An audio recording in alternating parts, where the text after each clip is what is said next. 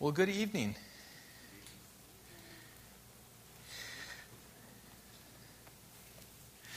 All right. Um, I was just uh, thinking about that, that word for um, that we use, you know, waiting on the Lord, you know, and you see that throughout Scripture. Um, may I ask you what, what that actually, are you like waiting to see what happens next, or what does that word mean? Do you guys know what that word means in the Bible? It, it's, a, it's an expression of faith, but it's something that is very important for us. And without it, um, things happen like, um, like the suicides that have been taking place with high profile people in the last uh, couple weeks. It, it's, a, it's a desperation, it's a lack of hope. And uh, so waiting on the Lord um, is, is hoping in the Lord. And uh, so he never disappoints. And although the world around us can disappoint us, can let us down, can take us down different, uh, different paths and, and uh, really lead us in the wrong way, uh, many, in, uh, many of the times, um, the Lord never will. And uh, he's faithful. And the word tells us that he's, he can't deny himself. So he, he, that's one thing that he can't do. He can't be faithless. You know, what he says is true, and he'll bring it to fruition. And, uh, and he says he'll never leave us, he'll never forsake us. He loves us with an everlasting love. And, uh, and when we hope in him, it's a certain hope. So it's just, just a thought that came to mind. Also, um, I know thinking about um, as far as faith is concerned and uh, the very Word of God.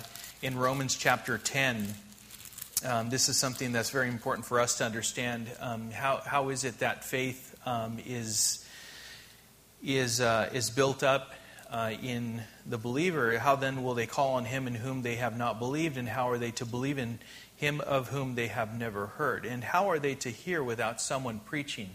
And how are they to preach unless they are sent? As it is written, How beautiful are the feet of those who preach the good news. But they have not all obeyed the gospel, for Isaiah says, Lord, who has believed what he has heard from us? So, and this is very important. Verse 17 says, So faith comes from hearing, and hearing through the word of Christ. You know, so our faith increases as we, as we uh, hear the word of God, we, we learn the, the word of God, we apply the word of God, and we see it in action. And as we do that, our faith is built up. And so this is important as we come together this evening and uh, continue our study through the book of Deuteronomy. We're going to be, uh, if you want to turn in your Bibles right now, turn to Deuteronomy chapter 18. We'll be covering that this chapter. I've been making every attempt at, at uh, trying to, uh, whenever possible, go over a couple chapters. Uh, I made that attempt and failed, so just to let you know, we're, we're going over Deuteronomy chapter 18, just one chapter this evening. Um, so it's just, it's beautiful, it's wonderful, uh, it's nourishment um, to the believer to come together and partake of the Lord's Word. And I do pray that um, He has His will in each and every one of us, and that He would give us understanding according to His word and according to His will. So as you're turning there, I'm going to pray for us in just that. Heavenly Father, we thank you, Lord, for this moment that you've given to us to come together and study your word. I pray, Father, that you would um, give us understanding of your word. And uh, Lord, as we learn about how it is that you were preparing the Israelites to enter into the promised land, we too today may learn and apply that which is before us, the truth, um, that you may be glorified and we, your people, would be blessed. And so, Father, thank you for loving us the way you do. Thank you for your grace, your mercy, for your instruction, compassion, and your long suffering, Lord. Uh, we are in desperate need of being corrected this evening and being directed. Father, thank you for your word. May it uh, be set in our hearts and may we be guided and directed by it. In Jesus' name we pray. Amen. So, uh, just a few things that we're covering this evening. Uh, this, this evening, we're covering how the Lord provided for the priesthood, the Levitical priesthood, through his people, through the Israelites. Um, you know, we have come to study in the past and uh, come to understand how it is that um, the uh, Levites had absolutely no inheritance whatsoever. There was no uh, land that was allotted to them, and, and uh, the Lord was their uh, portion. And so, with that, he set, set it up to where the Levites would not just be left on their own, but um, they would be provided uh, for um, through the people. We, are also going to, going to see this evening these evil practices that are unbecoming of God's people. um, he prohibited these things, and, but, but he laid them all out. He described them, he defined, in, defined them, and they knew exactly what it was that was a part of the, the uh, people's common practice, the Canaanites of the land um, of which they were going to be dispossessed of. Um, and this was not to, uh, to be participated uh, in by the Israelites. They, they weren't to take part in these practices, these worldly practices, uh, these rituals, and, um, and these evil practices. Uh, they were um, things that just were, like I said, unbecoming of God's people. We're also going to take a look at the prophet that uh, was foretold of, uh, that was to be uh, like Moses and among the people, uh, which points to Jesus Christ. And also, we're going to cover false prophets and, um, and how to identify them. So, those are the several things that we're going to cover.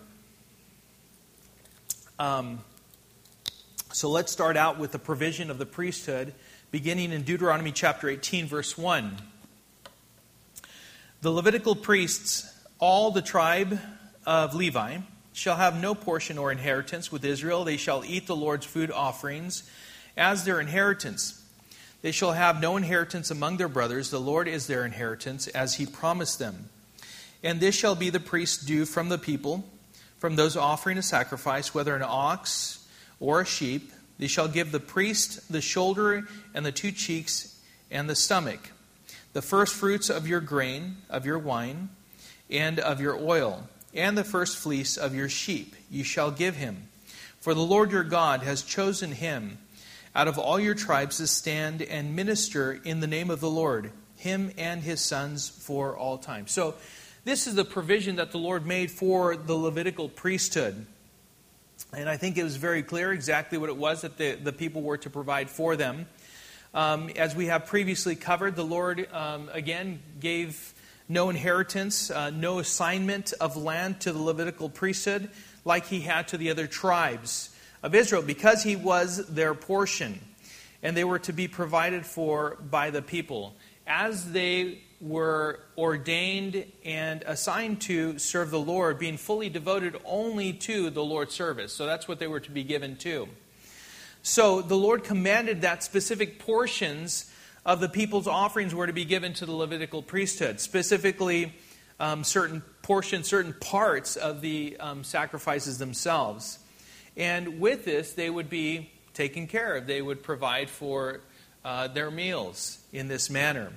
The priest portion, as we see here, um, of the offering of an ox or a sheep would be the shoulder, two cheeks, and the stomach. Everything else, you know, what do we do with it? Well, we offer it. We, that's part of the offering, the sacrifice itself. Um, and there are other circumstances and other times when these offerings weren't completely consumed as burnt offerings, but they were returned to um, the worshiper so that they would enjoy this as a fellowship um, meal to be enjoyed with the Lord or unto before the Lord. And so we know that these portions were to be given to the Levitical priesthood. Some of, some of them were burnt offerings, and others were returned to um, the worshippers so that they would enjoy a fellowship meal with the Lord.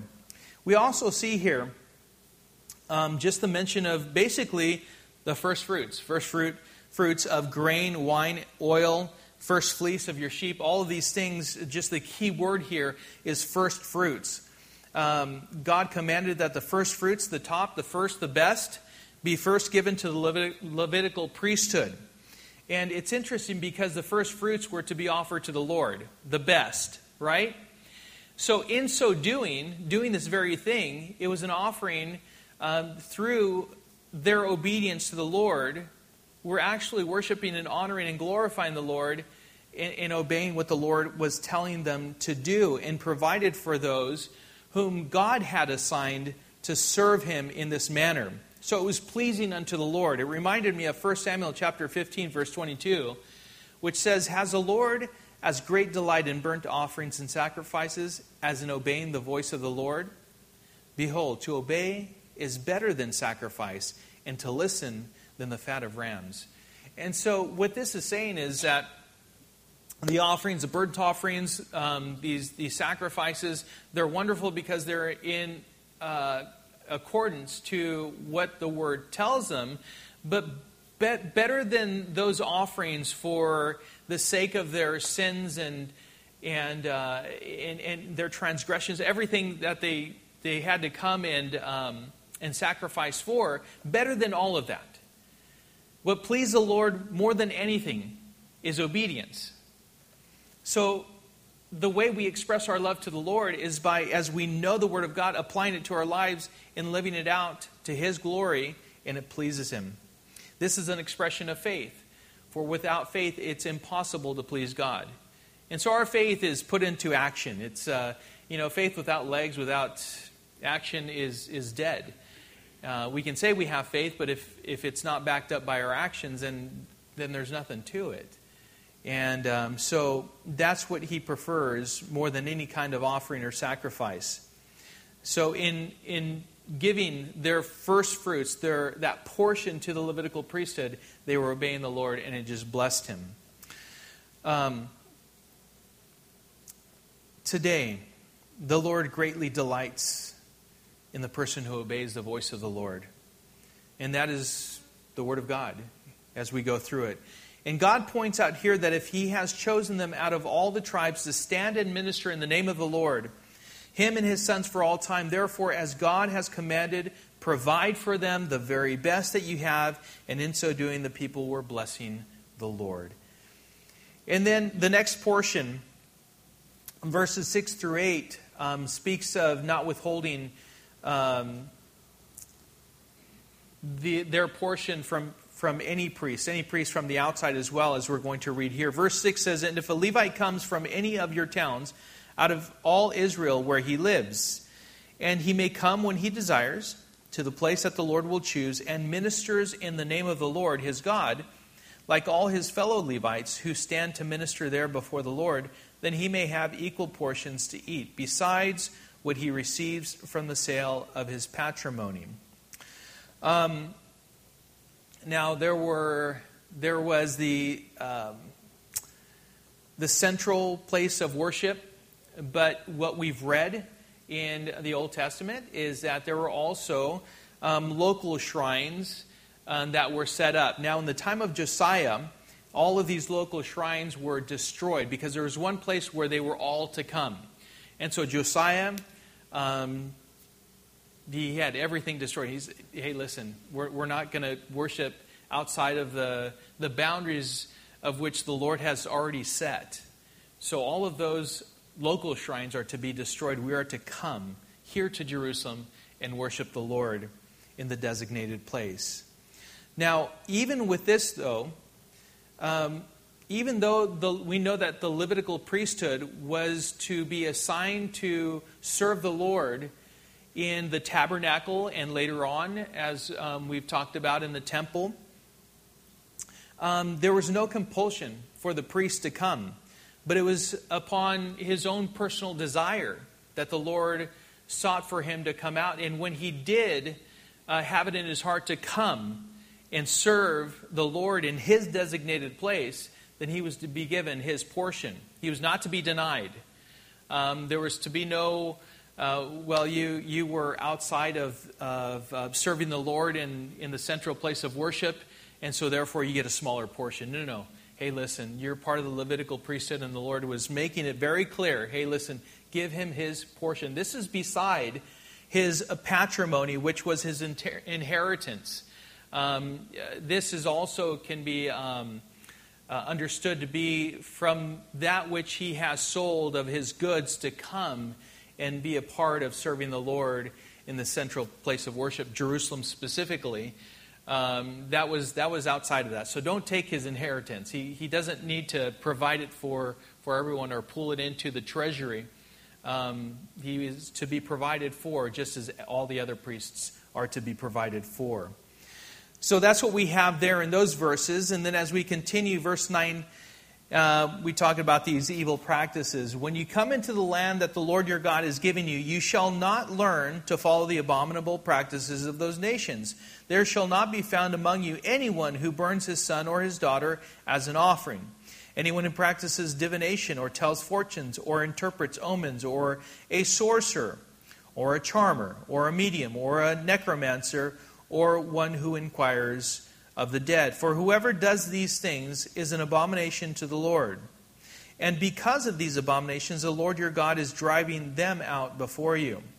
You shall be blameless before the Lord your God, for these nations which you are about to dispossess listen to fortune tellers and to diviners. But as for you, the Lord your God has not allowed you to do this.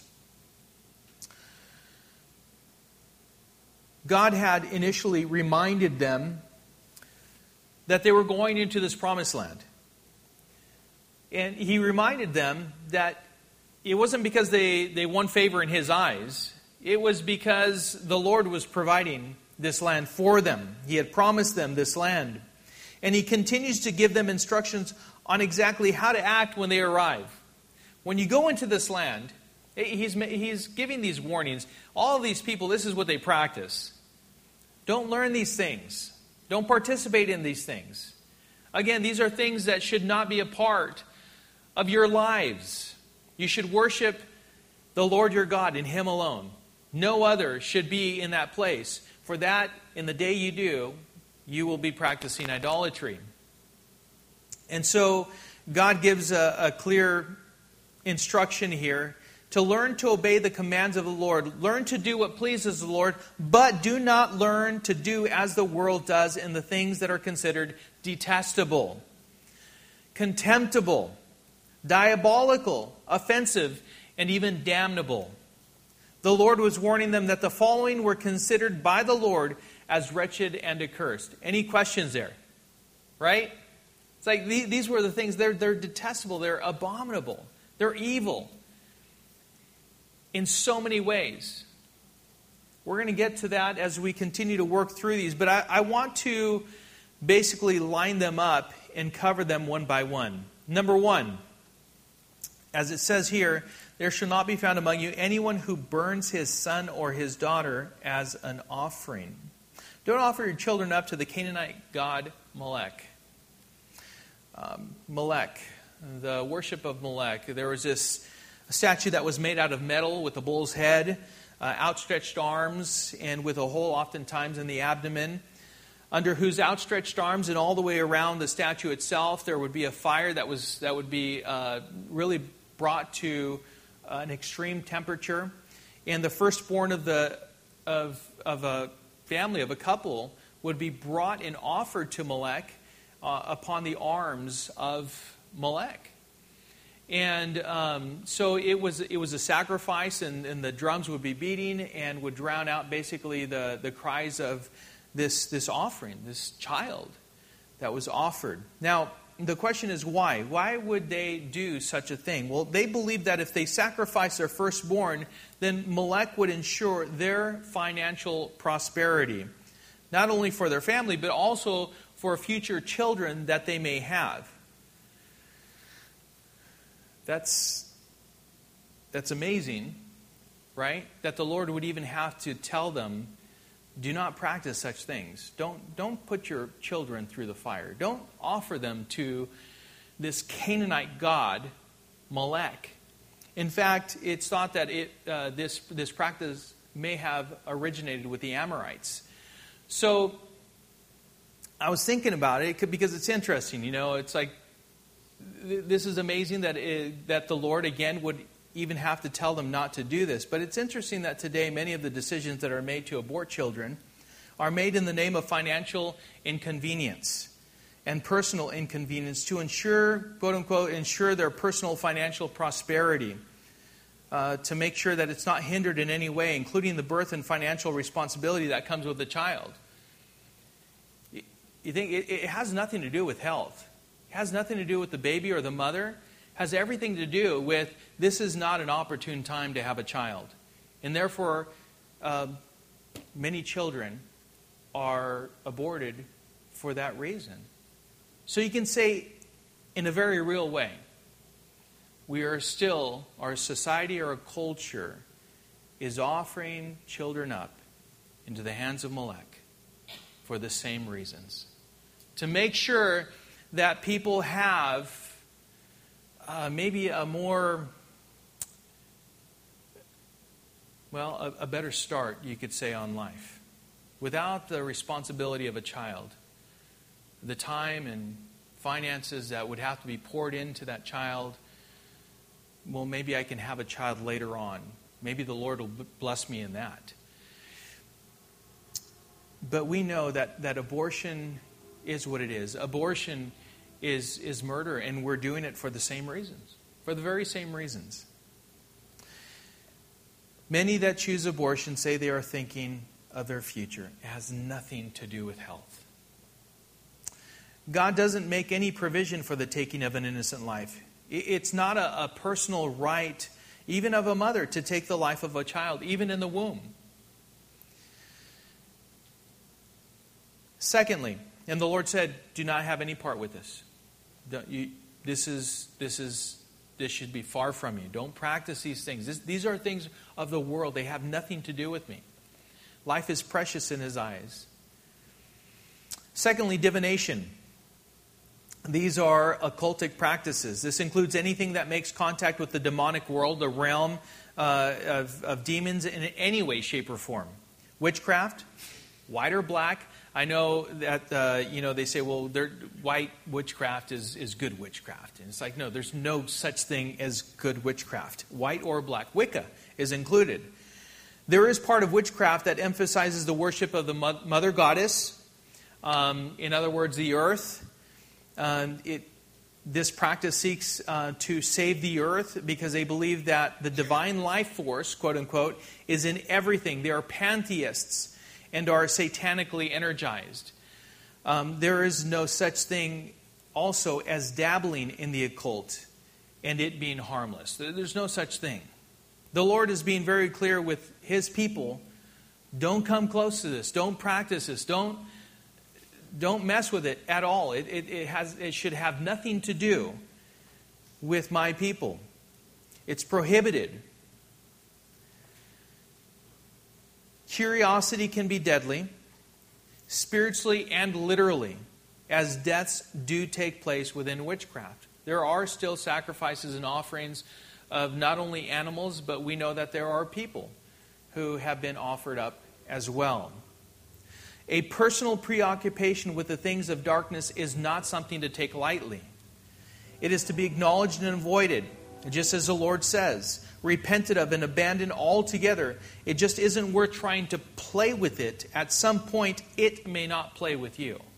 And so we need to be very careful with uh, the dark realm, those things that we are very curious about and, uh, and think that they're harmless.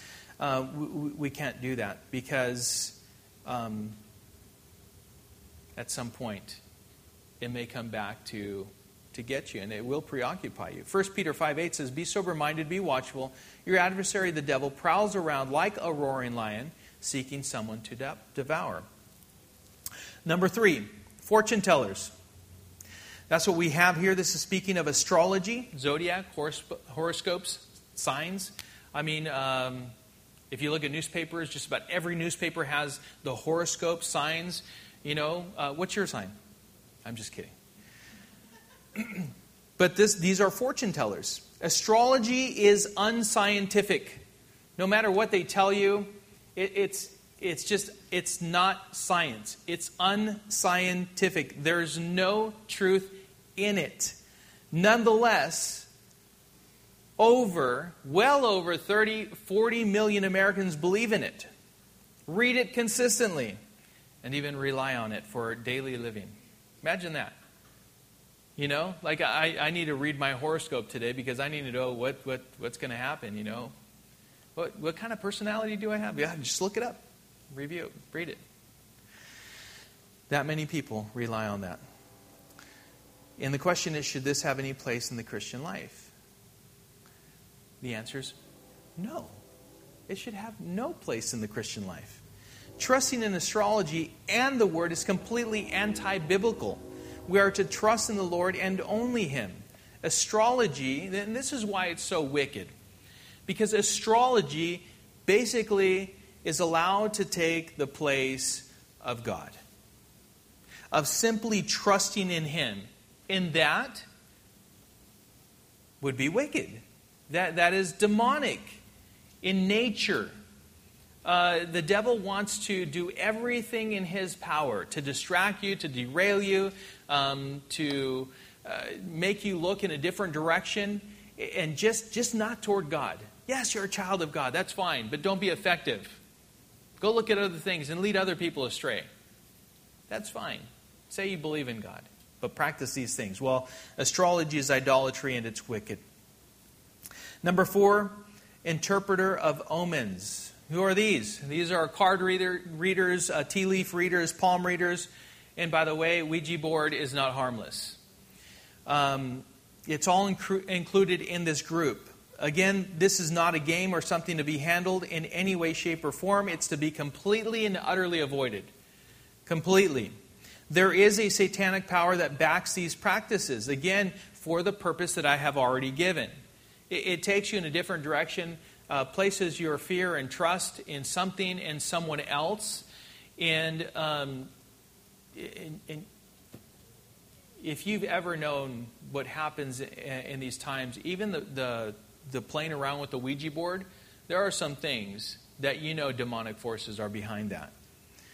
Um, Satan doesn't know the future. You know, as far as the, the perfect future, he knows his demise and it's coming. But he doesn't know the future. He doesn't know everything. He's not omniscient.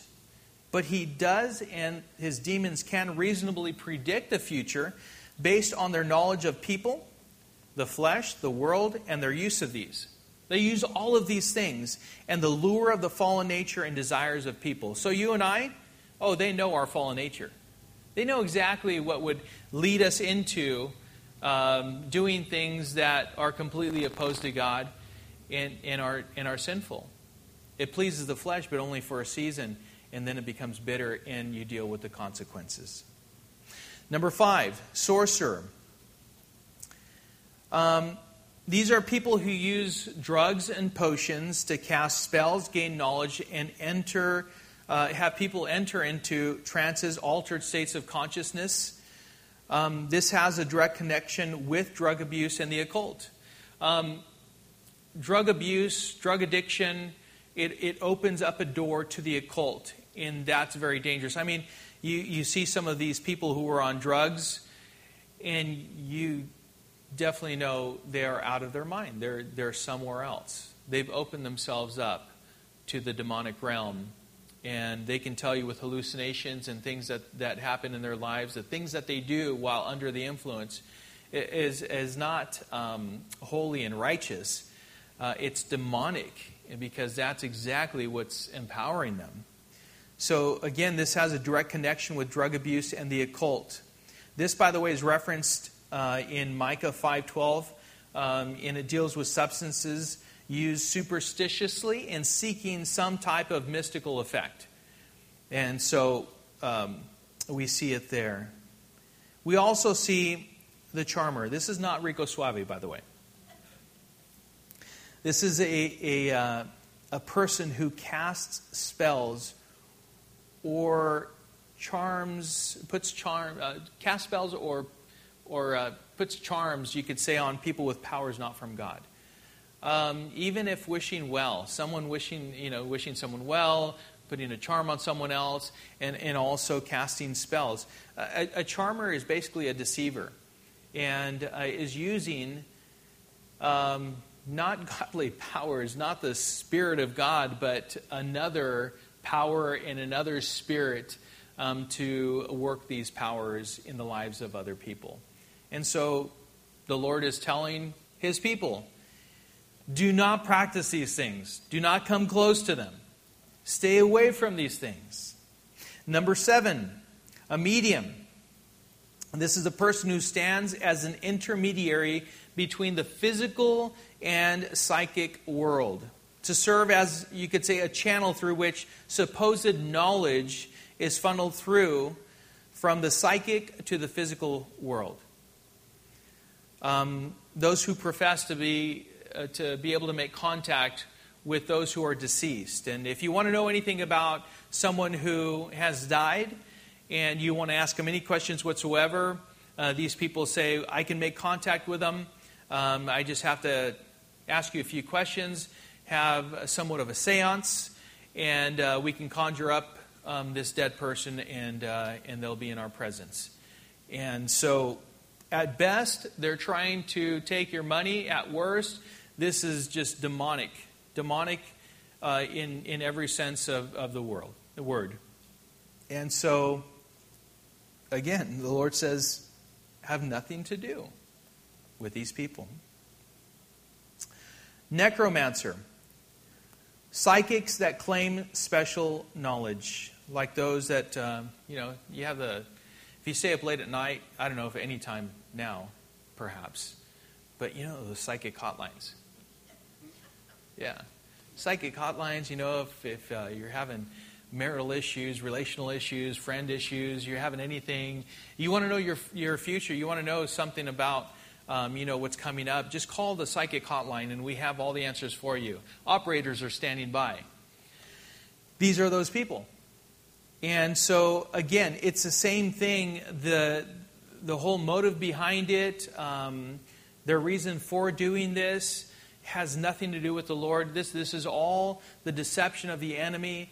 And once you, you come to understand um, the strategies of Satan, it's like a telegraph punch. It's like, wow, that, that definitely not, is not of God. Uh, that's trying to take you away from God and pull you in a different direction. Um, and so you should have nothing to do with them. And then there's the inquirers of the dead, and you can basically look at mediums and necromancers for the answer to, the, to those. So the number of adults who claim to have been in contact with the dead actually continues to climb, unfortunately, in the United States. Uh, people still are curious and, and, and want to do this. You know, you can be at the boardwalk down at the beach, and you have these card readers, hand readers, I don't know, they read the wrinkles in your face, whatever it is, but, but then you get curious and you're like, well, I, I want to I wanna know. Curious minds want to know, right? And, and a lot of people are going to these card readers, these uh, people who tell you, you know, supposedly what your future holds. And uh, they're, they're all deceivers. Um, and they're all over the place. They're all over the place. Verse 12 says this For, for whoever does these things is an abomination to the Lord and he's speaking of the Canaanites, those who right now are in the, are in the land that God had promised to the Israelites. They're all an abomination to the Lord. And because of these abominations, the Lord your God is driving them out before you. Because of these things. Because it is an abomination to the Lord. So he gives them the reason why they're being driven out. And then they're going to be given the land. In verse 13, is a call to holiness, to walking uprightly before the Lord. He says, You shall be blameless before the Lord your God. A call to holiness, obedience, living uprightly before the Lord with godly integrity, which is inclusive of the absence of these abominations. In other words, there is no place for this and the worship of God. You know, you can't do all the things that the Lord is telling you to do without also avoiding those things which He's telling you not to do.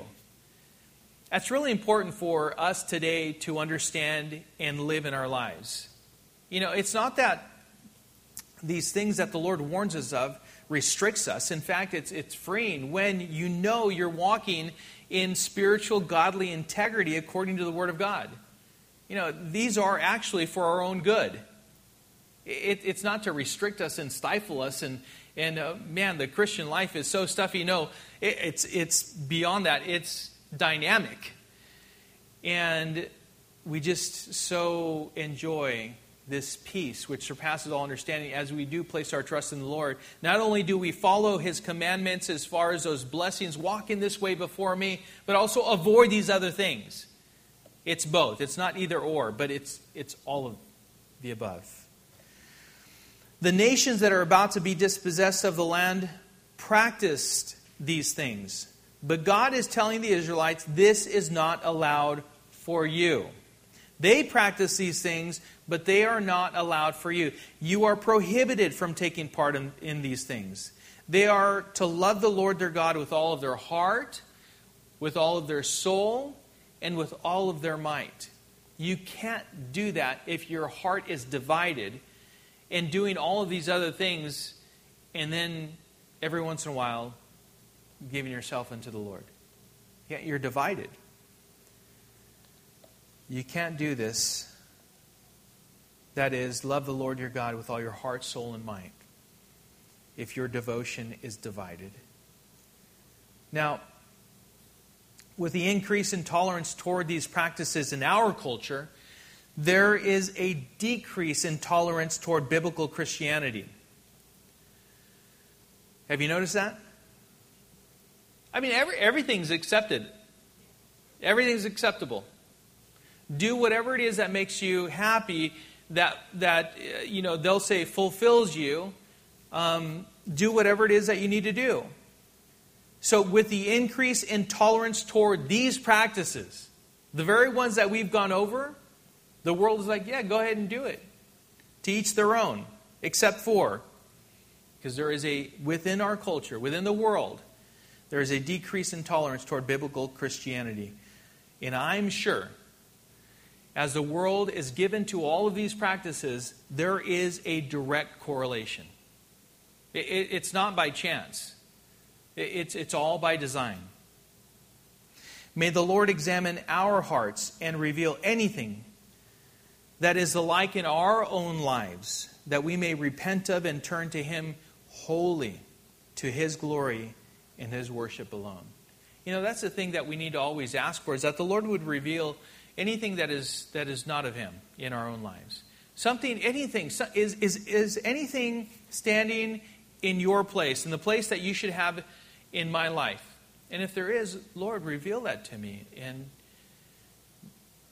allow me to repent of that, to turn away from that, and give you that place.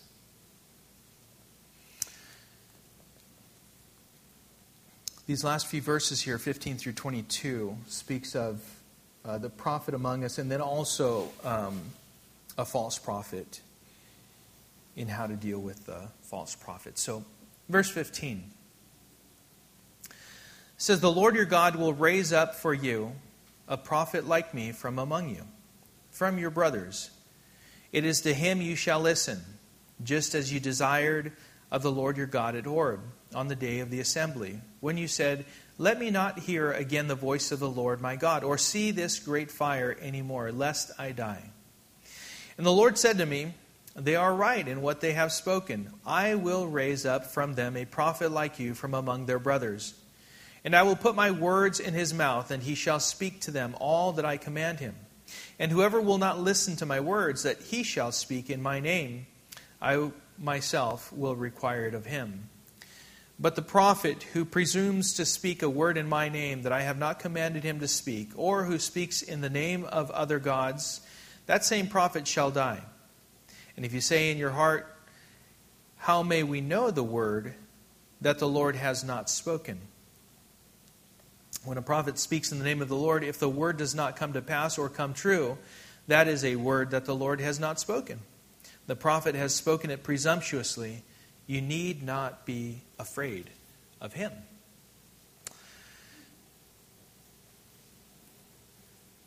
Now, the first portion of what we just read, verses uh, 15 through 19, um, really you know, off, off the top, it's speaking of Jesus. This, this is a prophetic word of, of Jesus Christ.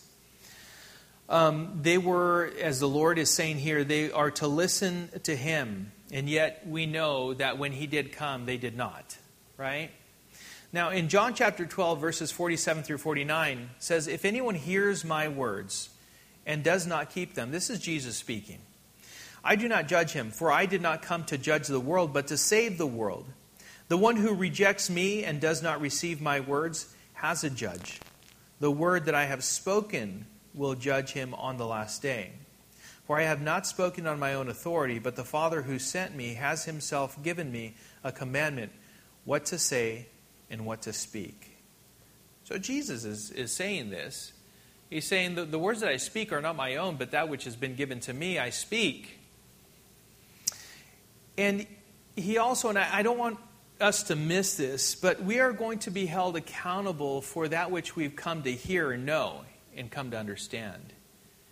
And so it's our it's the very it's the very words that we have heard and come to know and not responded to that we are going to be held accountable for.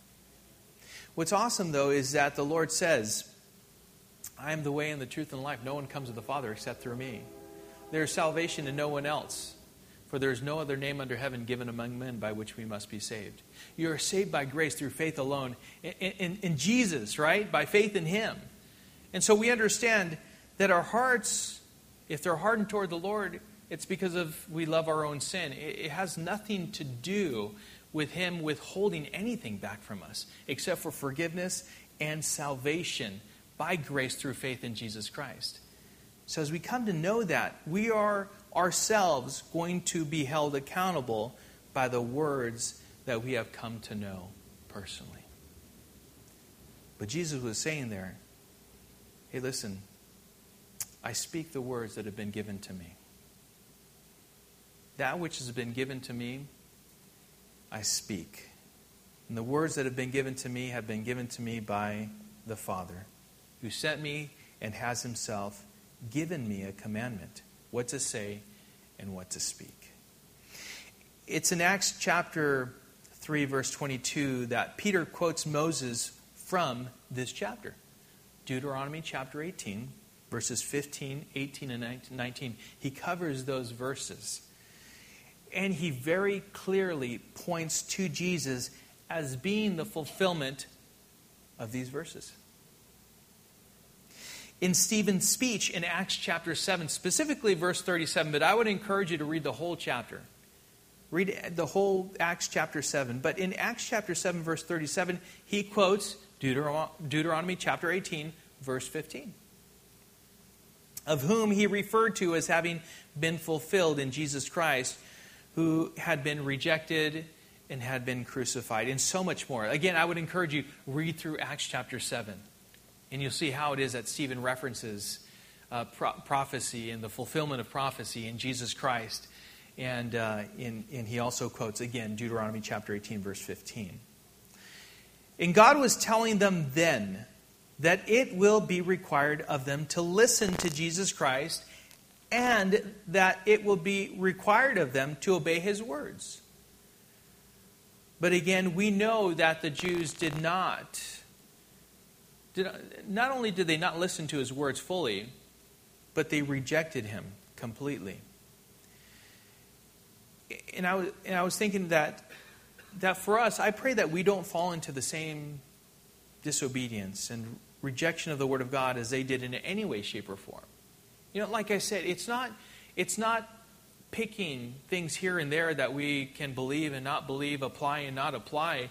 It's the whole of Scripture. And as we come to understand Scripture, we apply it to our lives completely. And that's why sanctification is the work of a lifetime. It's like as we, sometimes, you know, we come across sections of Scripture and the Holy Spirit just deeply convicts. Doesn't He convict you?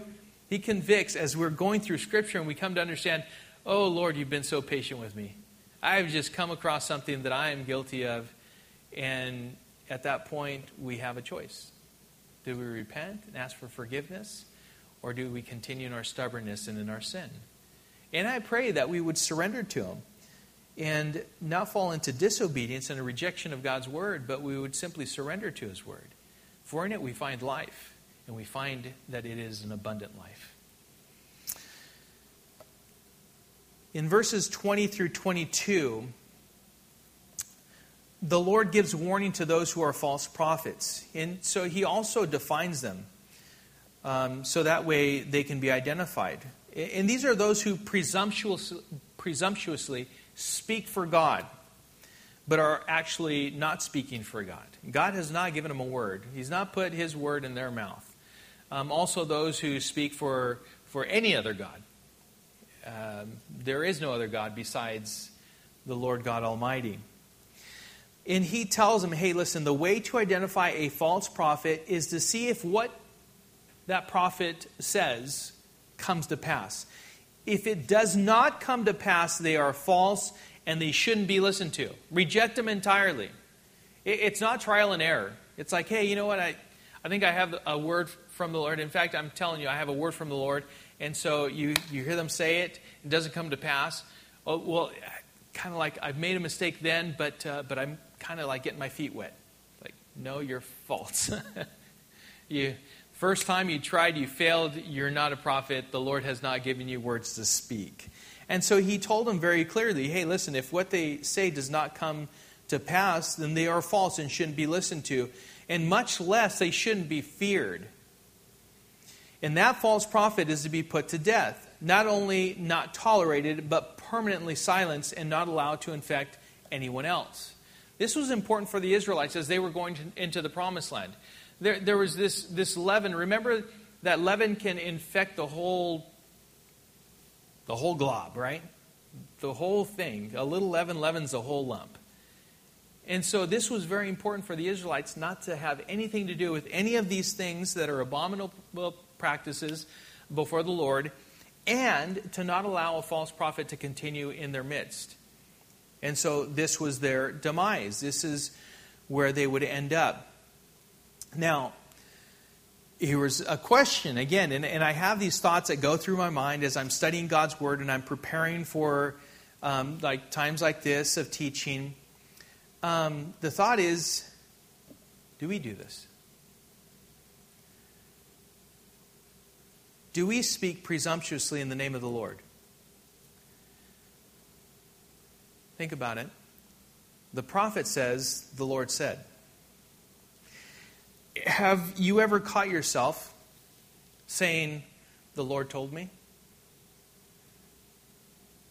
The Lord told me, boom, boom, boom. we need to be careful that we don't speak presumptuously. Both humility and caution. Many times, what we ought to say is, I believe. I, I believe, I think, this is what I ought to do. Because unless you're hearing an audible voice from, from and even then, you know, I kind of question, you know, are, are, you, are you sure you're hearing from the Lord, you know, in that, in that way? It's like, we ought not say, you know, uh, well, we will and we won't, for we don't know what tomorrow holds.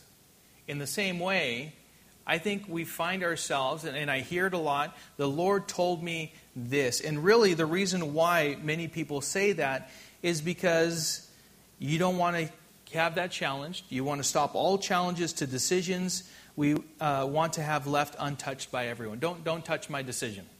I don't want to hear any challenge. I don't want to hear any kind of input, any kind of opinion from you. Why? Because I can tell you that I have heard from the Lord and He told me, fill in the blank. Right? Well, how can you argue with that? I hope it comes to pass. And I hope that's exactly what the will of the Lord is. R- really, I, I'm serious. The church needs to start speaking correctly. We need to say, I believe. I think. We'll test it out. I don't know, but this is what I want to do. And I've been praying about it. And I believe that the Lord is leading me in this direction. I sure, ho- sure do hope that it's the right thing. You know what I mean? It's like there are certain things that are black and white, but, but there are other things that, hey, we have free choice you exercise it, but if, if it's not the correct thing, then we deal with the consequences too. It wasn't the Lord's fault, it was our fault, right? And we should assume all responsibility and, and as He holds us accountable and we deal with the consequences, and so be it. So that's, that was my thought in, in doing this. Um, you know, in, we could fall into the same trap and do the same thing. Why? Because we just we don't want to hear from anyone else. I'm certain this is it and that's it, period.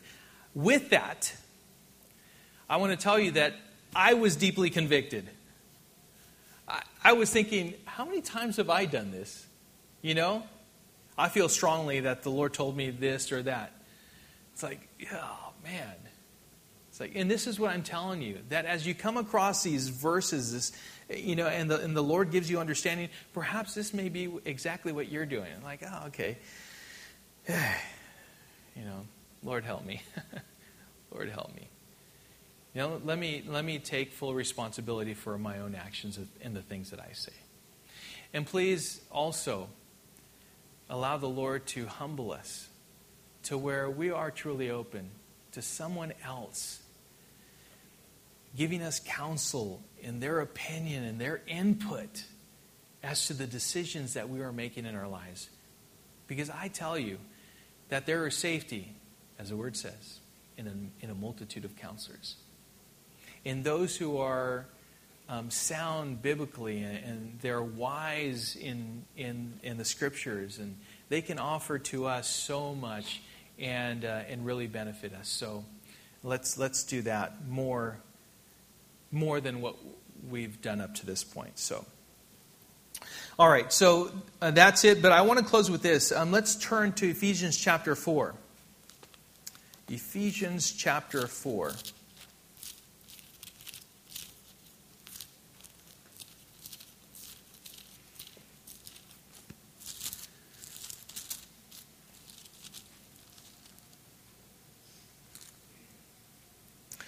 So we have the Levitical priesthood um, that was assigned to, to be wholly devoted, assigned by the Lord ordained by the Lord, and it was for the purpose of serving the Lord, um, serving the Lord, but also representing the Lord to the people.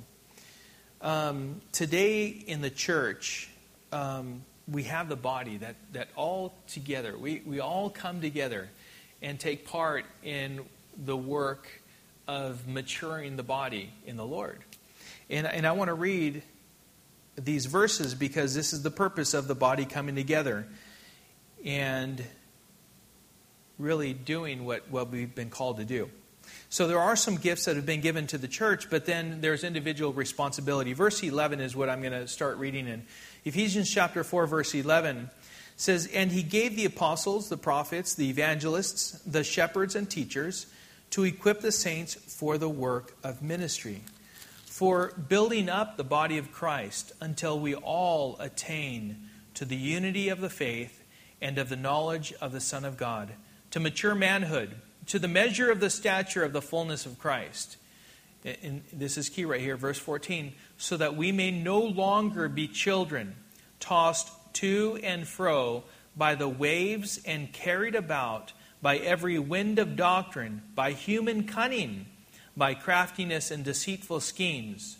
Rather, speaking the truth in love, we are to grow up in every way into Him who is the head, into Christ, from whom the whole body, joined and held together by every joint with which it is equipped, when each part is working properly, makes the body grow so that it builds itself up in love.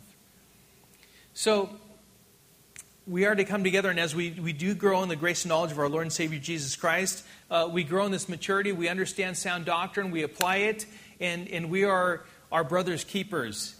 And we are continually building each other up, warning each other, and teaching each other, and encouraging each other.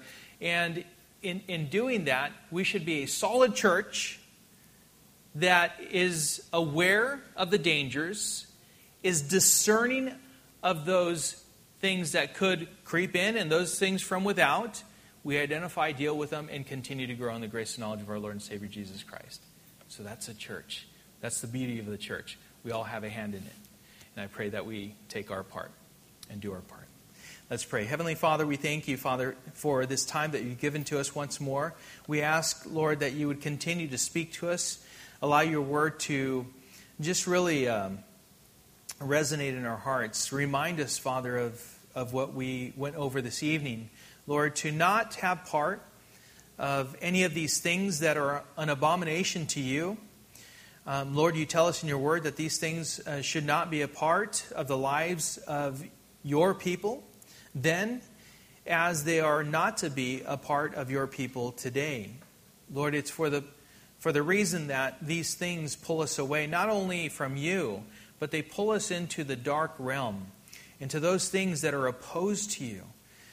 And so, Lord, I, I pray, Father, that you would um, protect us from those things.